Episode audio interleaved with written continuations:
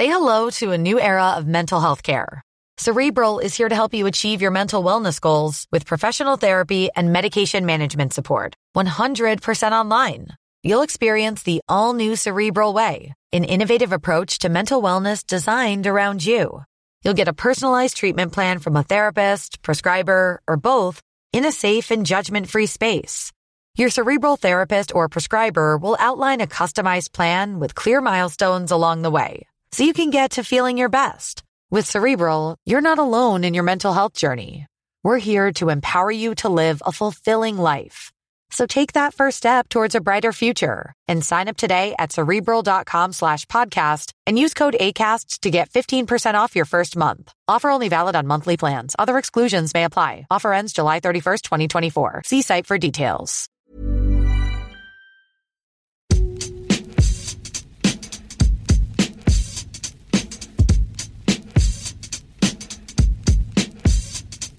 Hello and welcome to The Game podcast from The Times. I'm Natalie Sawyer.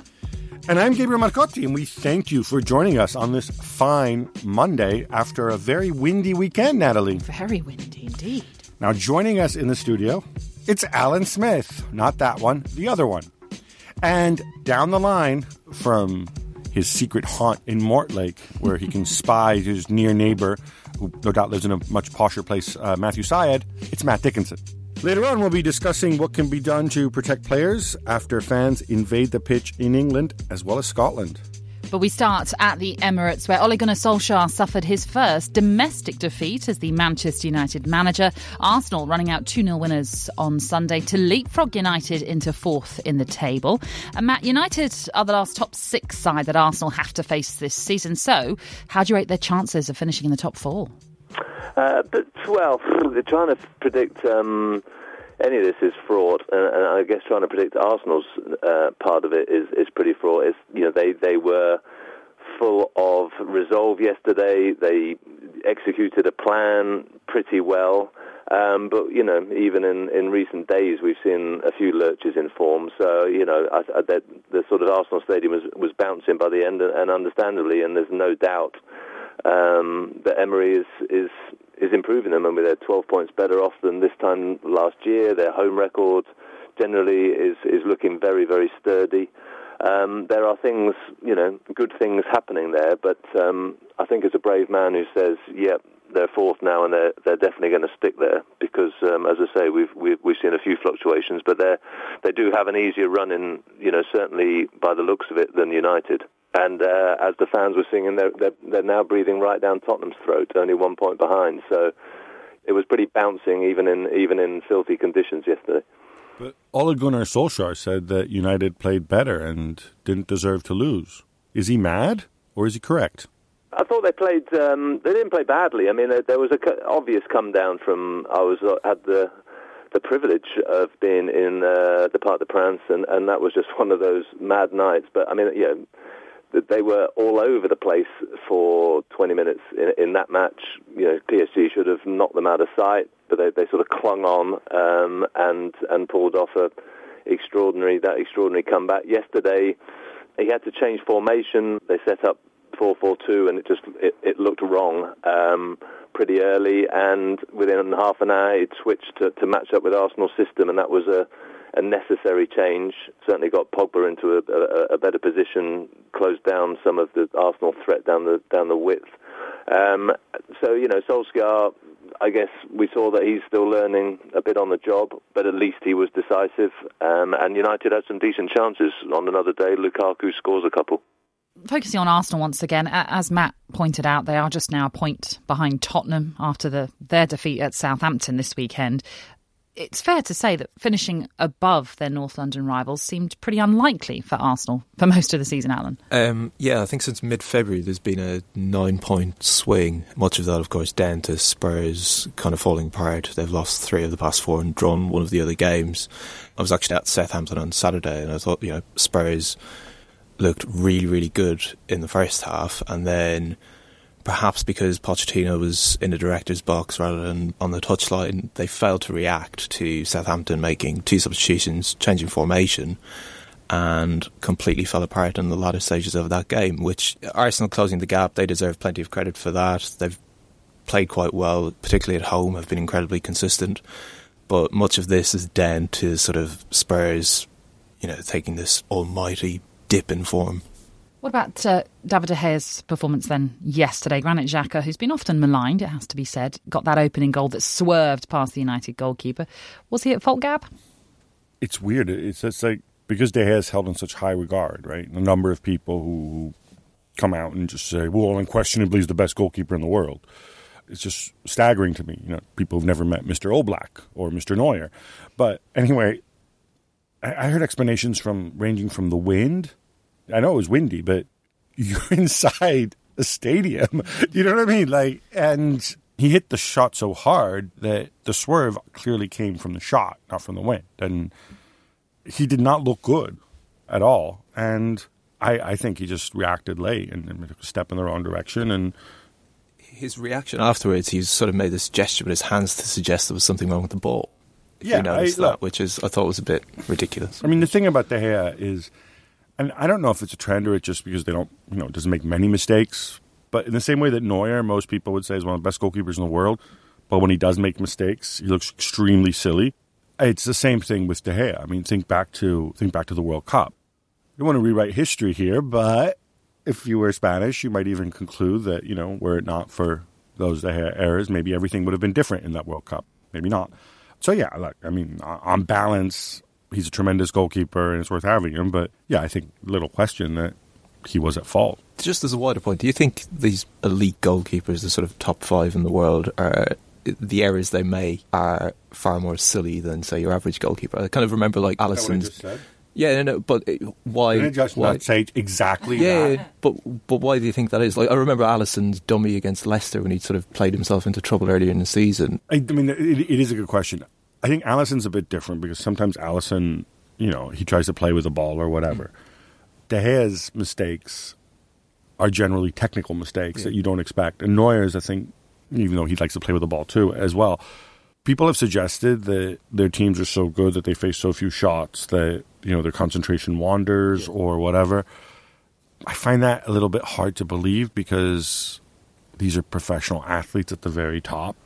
One top goalkeeper who's actually the opposite in the sense that I don't remember him making a stupid mistake is Oblak. I'm not saying he's better than Neuer and De Gea and those guys, but he is somebody who... He never makes those, you know, sometimes he just doesn't get to the ball, but he very rarely makes that type of mistake. Just lastly, what about the penalty? The foul on Lacazette from Fred. Was that a penalty, Alan? Well, Peter Walton, this morning's paper, says there's no debate. It was a definite penalty. I mean, the contact was absolutely minimal. I think the argument, if you're the referee, is that when you're moving a pace like that, it only takes a slight nudge to fall over. But you kind of think that, you know, the manner in which he went down was just, you know, just kind of embarrassing. But at the same time, successful because he won the penalty. And I think, you know, we have this debate quite a lot about whether players should go down on the minimal contact because it's gaining an advantage, and, you know, the contact was clearly there, and he's sort of balled it, hasn't he? So, you know, I think it's a penalty. It's harsh because the contact was minimal, but under the rules it is. I'm curious, since we'll have to deal with this stuff next year, and we have Mr. VAR here down the phone from Mortlake. If well, you'd been the I did wonder. I mean, you know, because you say we're going to have the system, and I did. I mean. This is a classic where I thought it was wrong. Now, is it wrong, sufficiently wrong to overrule? I mean, that's, yeah, I mean... that not overrule, because we need to be precise in our language here. The VAR does not overrule the referee. That, yeah, to say, had you been the VAR operator, would you have asked the referee to take another look at it? I think I didn't think it was a penalty. I mean, I think it's the fact... is that if Lacazette doesn't get it, I don't really see that he can in any way feel, you know, I just didn't see enough contact to feel it was. I just thought it was a wrong decision. But this is the subjective world. I mean, I think, you know, if we go back on VAR, this is where massive part of the education process, which is going to take a long time, but just people have to accept that it will right. You know, the thing it will do is make sure we don't have any of the absolute blunders, but there will be all sorts of incidents that fall into grey areas, whether it's handball or a penalty incident like this, where it's a grey area. You're never going to get 10 people to agree on the same thing. This season, with your subscription to The Times and the Sunday Times, you can watch every highlight and every goal from every game in the Premier League. It's just £8 for an 8-week trial. It is as you were in the title race, as Manchester City and Liverpool were both victorious. The champions maintained their one-point lead at the top of the Premier League. There was an early scare and a late scare for Liverpool, who beat Burnley 4-2 at Anfield. Now, Gab, we've spoken about the front three, perhaps struggling, but 2 goals apiece for Firmino and for Mane. Did they look more fluid going forward? They did. When you mentioned the early scare, I have to say, I mean, in the end, it doesn't matter. It's going to be forgotten. It's a footnote of history. Yeah. But how on God's green earth was that not a foul on Alisson? Like, what? I mean, I kind of feel that for all the people who bitch about VAR, this could have changed the history of the season, right? Because if the goal stands and Liverpool don't come back, Burnley can end up winning. In what sort of universe, other than perhaps a maximum security prison, is that not a foul on Alisson? Am I wrong here, Alan? No. Tarkowski clearly puts 2 hands on his shoulders. It's just like to climb above him, forcing him downwards. But, I mean, actually, like, you see what the referee Andre Mariner is doing. You're going to stick up for Tarkowski because he's not at all. It was clear foul. It was an obvious one. I mean, no, he's a splitter, so I don't stick up for him. Yeah. No, but if you look, it looks as though Andre Mariner is watching the flight of the ball rather than what's going on. So the referee is called ball watching. It looks like it. If you look back, you know, if only he had assistants and maybe even a fourth official who are actually looking at what happens on the pitch. Yeah, although the assistant on that would have been behind Tarkowski, so he may not have seen from that angle his sort of climbing above. He wouldn't have, like, if Tarkowski's jumped above Alisson, he wouldn't have seen his hands, for instance, if he was directly behind him. We've been playing football for a long time, and 99% of the time the refereeing crew manages to pay attention to what happens, you know. But you're right, well, why is he looking at the flight of the ball? It just looks like he is, and I could be corrected on that, but it certainly looks as though he's not watching what's going on in the goal mouth. But to your question, yeah, they certainly looked a lot better. I don't think Firmino's back to where he was, but it's just certainly an encouraging performance. Mane, I think I saw from open play, I think he's at, the second most goals in the Premier League this season. That's obviously a big bonus. And it's interesting with Liverpool because we've seen this happen before in the midweek game against Watford. You know, they have a couple bad performances and you think they're going to disintegrate, and then they come back with a strong performance. As long as you're hitting those at the right time, then you're okay. But I find this midweek game coming up so interesting. Yeah, so Liverpool, of course, travel to Bayern Munich on Wednesday in the Champions League. It is goalless from that first leg. Matt, is there any argument to say they're better off being knocked out and focusing on the title race? There is an argument. I don't find it, totally convincing. I think I tend to sort of think that, winning games is the best way to try and keep winning games. Trying to keep form, trying to keep momentum, whether it's from one competition to another. Clearly, there is an argument about if you've just sort of got, there's a limit to resources and energy and it'll allow them to focus, but then. That in itself does not suddenly make me tip the balance and think, oh, well, yeah, Liverpool are going to win the league now because they've got one less competition to think about. I think that's too simplistic. So I find myself just thinking I'm more interested in how they're playing and whether they're playing well enough and whether they're clicking and whether they're doing the things that they need to do and whether they look like they are, coping undoubtedly with expectations, because it's Liverpool's first title in a very long time will be a very, very big deal, and they have got the problem that they're up against the City side, who are exceptional by any standards. That's a fact. They're ahead not just by a point but with the goal difference as well. So the idea that they get knocked out of the Champions League and suddenly that sort of shifts the odds significantly, I think that's simplistic. There's a really good column on Bayern in today's game. Incidentally, Bayern, of course, are also... Who wrote that, Gab? Why I did, funny enough.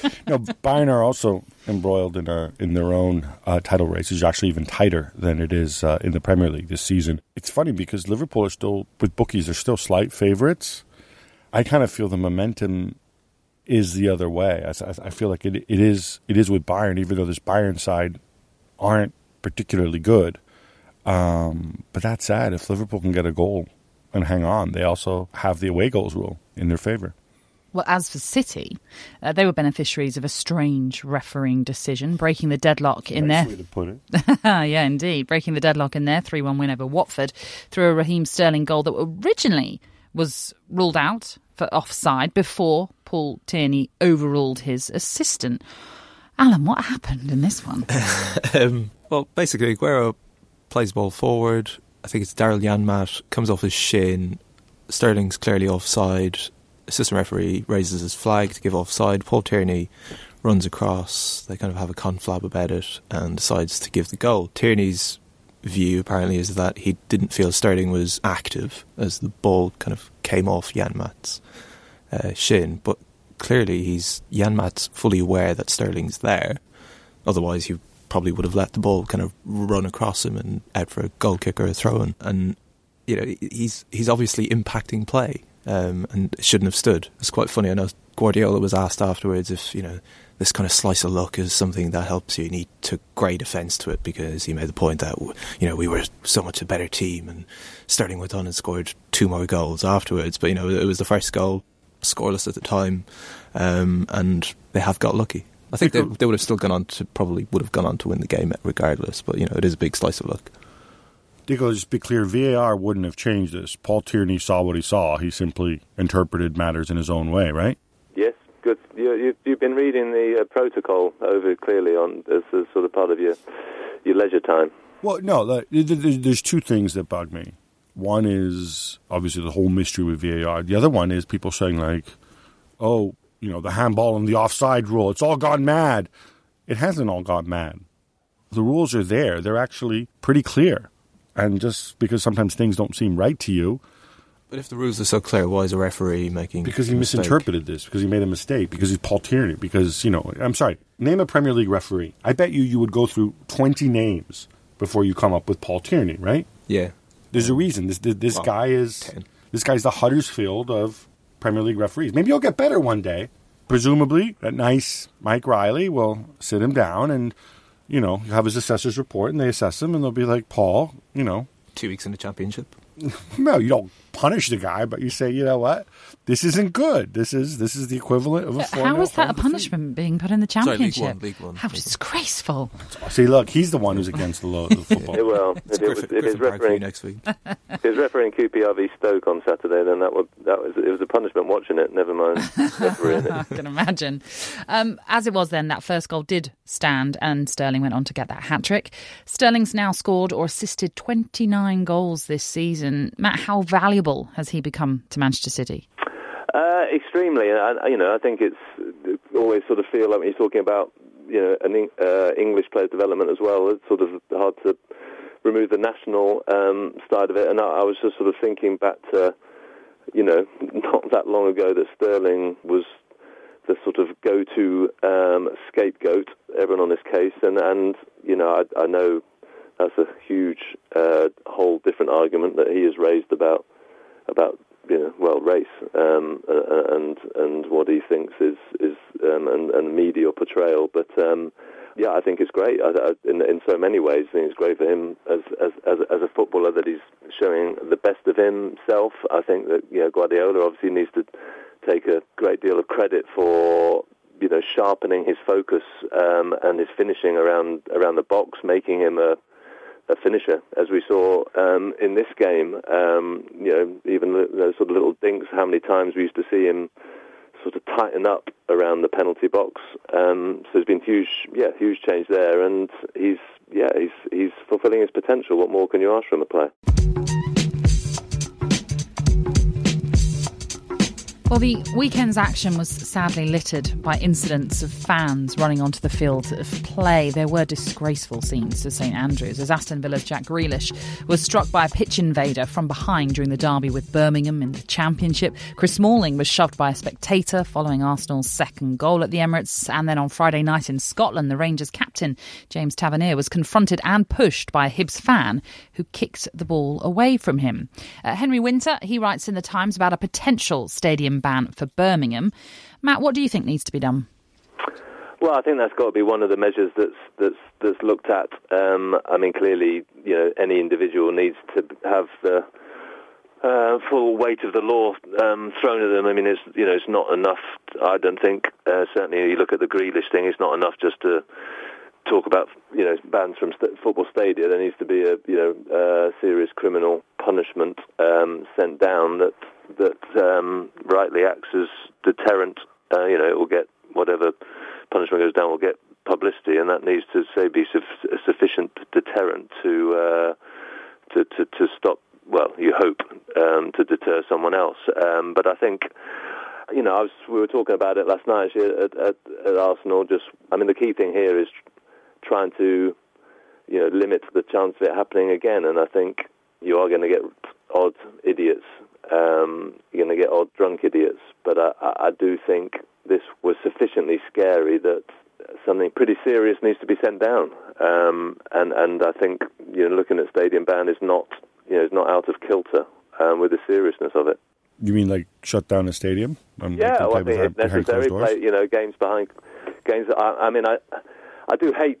We were at a game behind closed doors not so long ago. England playing in Croatia, and it's a horrible atmosphere. I don't like that experience. It's, you know, you do feel like it's undermining, you know, the match that's being played. It makes it, yeah, it reduces the intensity for everyone. But fines, I think we can forget. I mean, fines generally are never of enough import to make a difference, and I think it's hard to pitch those right. So when I think things do escalate, I think that's why, you know, closing down a stadia just to, you hope, make people realise that it's taken seriously, to hope make people realise that, you know, transgressions are going to have serious repercussions, has to be considered. I think the difficulty with shutting down a stadium, and one of the good things is in England you generally have a ton of data on who buys tickets. It's almost Big Brother-ish, and there's CCTV everywhere, whatever. The danger in shutting down a stadium per se is that you're punishing an entire fan base. You're setting us up for situations where it could just be, you know, one person who's mentally disturbed or whatever. You're basically going to Birmingham City. You need to preserve the peace and make sure that guys like him, or who could potentially do what he did, don't get on the pitch and wreak havoc. And I don't know. I kind of think when it is an individual, that is way too much of an ask. I have no problem with shutting down a stadium if there's crowd violence from a group of people in a crowd, or if there's racist or anti-Semitic chanting or whatever from a group of people in the fans. I mean, I think that's a very effective deterrent. I don't know that shutting down a stadium, when it's really something that you can't really go and control an individual. The whole reason you shut down stadiums is, or part of it, is to create sort of a positive peer pressure, right? So people start chanting things they're not supposed to do. Other people in the crowd go and point them out to stewards or shush them or whatever because they don't want the stadium shut down. That's why. I'm seeing where you're going with this, and to an extent I agree, but then we shouldn't forget either that there wasn't just one idiot it was one idiot who ran on, but then there were also hundreds, if not thousands, who were apparently, you know, clapping and saluting him for it. So while that does not make them, you know, that is a long way short of actually doing the act, and is not a racist charm, it's still an awful lot of people supporting his idiocy. So, I think we have to have reasonable limits here. If you think it's funny or worth applauding somebody running onto the pitch, then you may be an idiot, but there's no law against being an idiot. It doesn't affect other people. It's not like racism or violence. I don't know. I mean, I think he also ran on with a Z stitched onto the back of his coat, reference to the infamous Zulu fan group, the Zulu army from Birmingham. All right. So presumably, or possibly, this is somebody who's known to the club. They have a whole database of suspected hooligans or whatever. You know, use investigatory techniques to stop these people from coming in, to control them, name and shame him, mention him once he's found guilty, make sure that we all know who he is, his employers know who he is. That should be a big deterrent. But from there to shutting down stadiums, you're putting in the hands of one person. I think you're setting a dangerous precedent. If it really is one person, if you don't have any evidence that it's some sort of coordinated thing or whatever, where others were distracting the stewards, I don't know that that's the way to go. That one person, all of a sudden, that we have this sort of this blanket policy, because there may be other situations which are different. You know, there may be other. I remember when, and again, I'm not condoning it in any way, shape, or form, but when the West Ham fans ran onto the pitch last year at the London Stadium, they didn't do it to go attack anybody. They did it in protest at the ownership, which you can agree, you can disagree with, and I'm certainly not saying that they should have done it. But that was also a form of disobedience, which had a message that's a bigger, broader message. I think we have to be very, very careful with this. What about the policing and stewarding of games? Is that an issue going forward? Do we need to have more funding for that to improve and also to counter pitch invaders? Well, I know certain police forces, depending on the fixture, of course, quite often they won't have any officers in the ground, because the idea is that taking this sort of hands-off approach means the possibility of disorder is less likely. Of course, fixtures like this, where you know there's a long history of trouble. I mean, it's not the first time that a Birmingham fan has run on and attempted to attack an Aston Villa player, Peter Enkelman. Several years ago, there was a similar sort of incident. Therefore, obviously, police presence inside the stadium is quite high. When it comes to stewarding, I saw a lot of people online blaming the sort of the lack of a reaction from stewards, actually in all incidents over the weekend.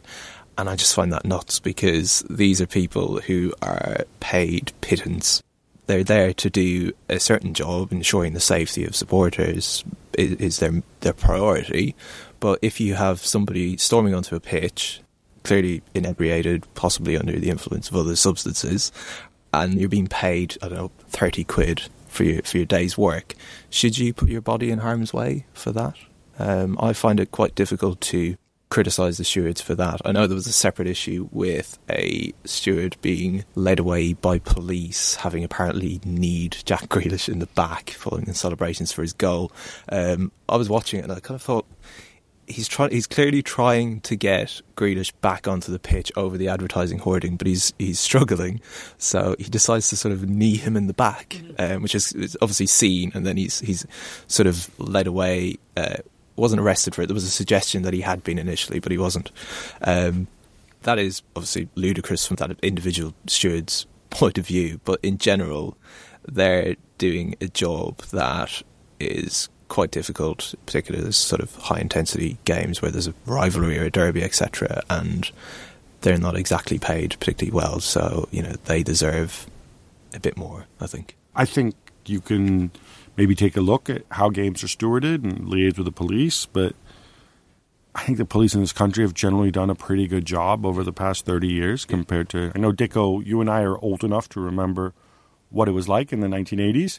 So you tend to trust them. If they don't think it's right to have, you know, armed police and riot gear inside a stadium, then I kind of tend to trust them. They're sort of the specialists here.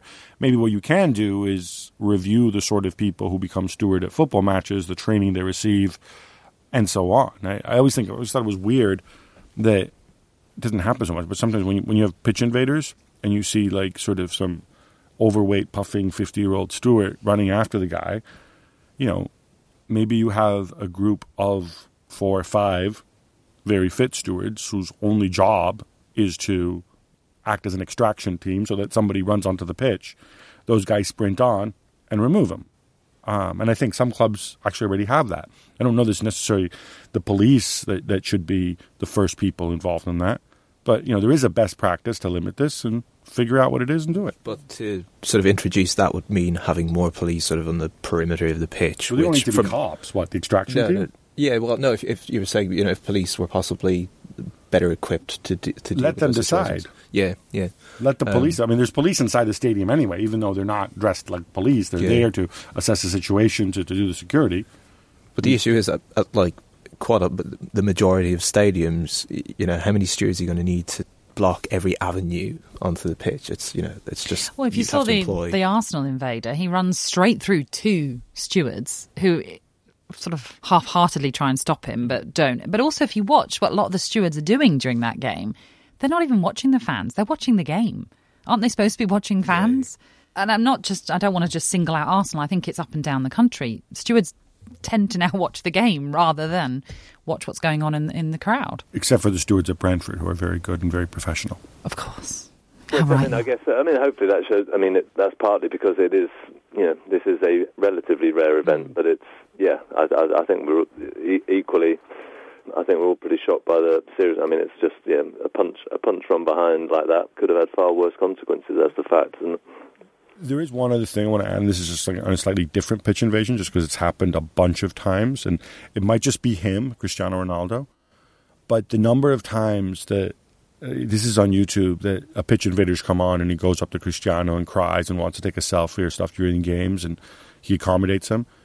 This message should be sent to players. If a guy comes onto the pitch, even if he wants to celebrate with you, if a guy runs onto the pitch, you completely ignore him. Just walk away from him. You know, even if he wants to celebrate, if he's your mate or whatever, no, he doesn't belong on the pitch. Gone. Time now for our weekly predictions game, where Gab and I pick 5 matches from the coming weekend and try to predict the score. And, well, I have had a bit of a stinker this weekend. Neither of us predicted a Brighton win at Crystal Palace in the early kickoff on Saturday.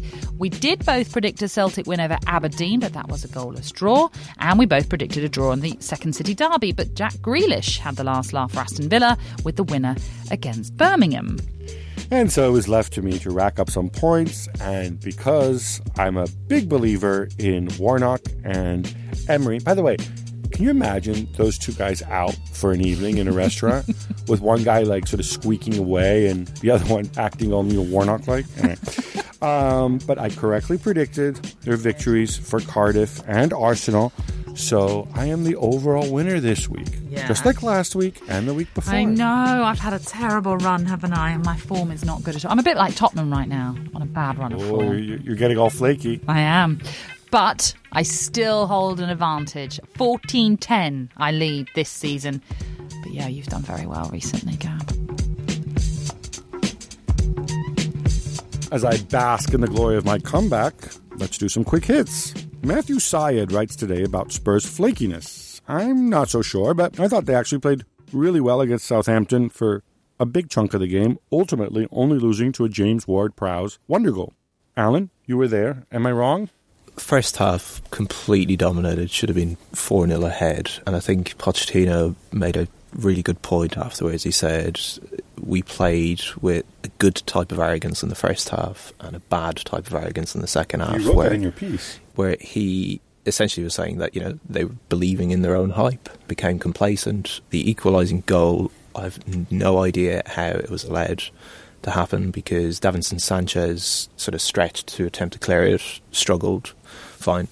Jan Vertonghen, don't know what he's doing. Danny Rose, he dummies to let the ball go across him. He either didn't realise, well, he obviously didn't realise that Jan Valery was arriving at the back post, but I kind of asked Lloris afterwards, who stopped in the mix zone, if, you know, was there miscommunication? Did he receive a shout to say, you know, let the ball run across? Lloris just said, I don't know, I have to watch the tape again. So obviously, from his point of view, there wasn't a shout. I'm not quite sure what Rose was thinking. It was just a terrible, terrible error. From that point, completely lost their head. Kyle Walker-Peters cynically brought down Armstrong, who actually was Southampton's substitute, and the game completely changed when he came on. And then Ward-Prowse scores this wonder goal. So I think Southampton deserve it just because they showed some commitment in the second half. Spurs didn't. Chelsea wasted a great chance to move into the top four after being held at home by Wolves. In fact, they needed an injury-time equaliser to rescue a point. Maurizio Sarri said it wasn't brilliant organisation by Wolves, but rather simply parking the bus and Chelsea not moving the ball quick enough. Matt, is he right? I think that's pretty churlish of him, isn't it? I mean, you know, Wolves did, I think, only have 25% possession, but, you know, their records... I think I'm right in saying against the big six sides is the best from the division outside that group. They've got points at Chelsea, Arsenal, United, Spurs, by using, a well-organised plan of deep defence and counter, very fast counter-attacking raids. It's worked. It worked at Chelsea. They almost got the 3 points. So I think Sarri should be looking closer to home. Natalie, one for you. Yes. Can you try and explain to me what the heck just happened at West Brom this weekend? Everybody's so upset. Moro's gone. Indeed, yes. Well, they drew with the bottom side Ipswich at the weekend. It means they're still fourth in the Championship. 9 points, though, off automatic promotion. And as a result, Darren Moore, a Baggies legend, was sacked. It seems pretty harsh when you consider the ship he was trying to steady after relegation last season, and that West Brom are faring the best of all the teams that came down from the Premier League. They are well and truly in the playoff mix, being at least 7 points clear of the teams trying to get into the top six. However, the club deemed the draw with Ipswich the final straw, with the board saying on the sacking, "We have to place the club's best interests at the forefront of our thinking, and we must do everything we can to try to deliver the promotion we have targeted." Now, speaking to West Brom fans, many aren't surprised by the decision, blaming Moore for his poor in-game management, a lack of tactical awareness, the insistence on playing out from the back, also playing players in different and wrong positions, and the fact that they haven't won at home in 2019. Now, word seems to be that they want someone who can win the playoffs, and it looks as though they are turning their attention to the man who won the playoffs last season, Slavica Jokanovic. Ooh. Indeed, we'll see. But it just seems like a tall order that all of a sudden you drop this guy in there and he's going to do much better. Home form has been rubbish, hasn't it? Yeah. But as I say, a lot of West Brom fans not surprised and quite pleased that the club have made this change. Newcastle make it 5 straight home victories as they come from behind to beat Everton 3-2. But Alan, the referee, Lee Mason, didn't send off Jordan Pickford after he rugby tackled Solomon Rondon. And then the assistant failed to notice numerous Newcastle players were offside for Iosi Perez's winner. What do you make of both incidents? He didn't even give him a yellow card, did he? I noticed afterwards Rafa Benitez saying that Pickford shouldn't have been sent off. And I think that was down to Newcastle winning the game, and Silva was the one who Mark Silva ended up being irate with the referee because the decision for the third goal was absolute nonsense, because there are 5 Newcastle players offside.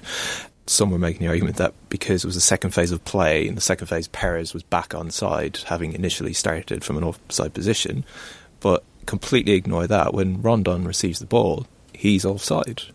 It's just, I think, there have been so many bad decisions this weekend. I think that may be the worst one. The U.S. women's national side is suing the U.S. Soccer Federation, claiming they are entitled to equal pay with the men's team. Dicko, this is a familiar issue. It gets debated at Wimbledon every year. Do they have a case?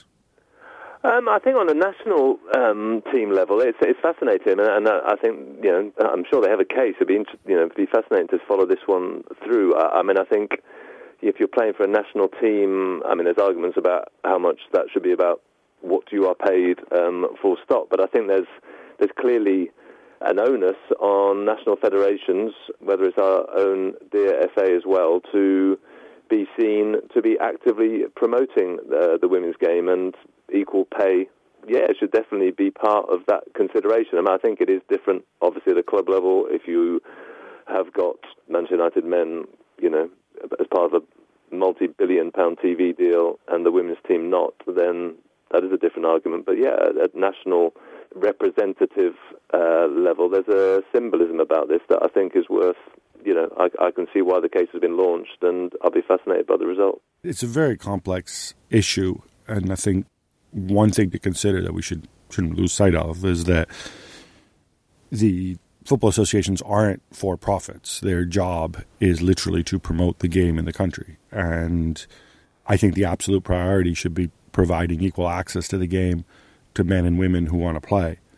The next step down, though, is you have to look at what these people actually bring in, what the two teams, and how they help promote the game in the country. And then you also look at how much money they generate. And in the U.S., it is an unusual situation in that the women's team is so much better and so much more effective than the men's team. And they also draw, maybe not as big overall, but they also draw big crowds and get substantial ratings. Okay, Gab, one for you lastly then. You've mentioned Bayern already, with their big game coming up this week. They are top of the Bundesliga, on course for the treble as well. But I thought they were supposed to be poor this year. What's happened?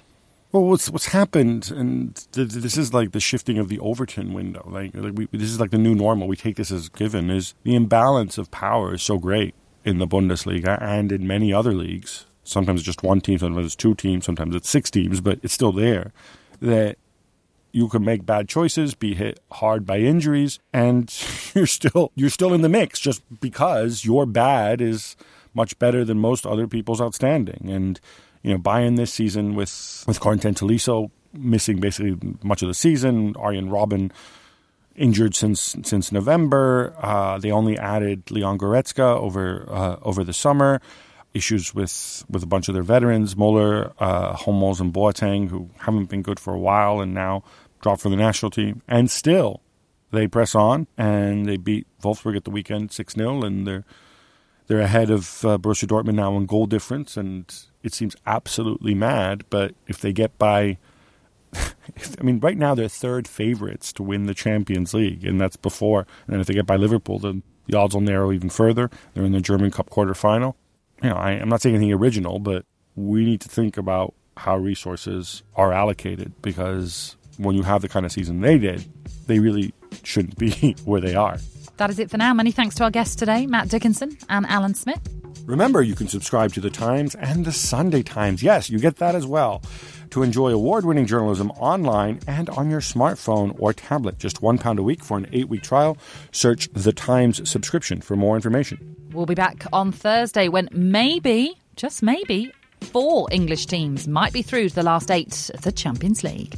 The Game is brought to you by The Times. For more information and more podcasts from The Times, head to thetimes.co.uk.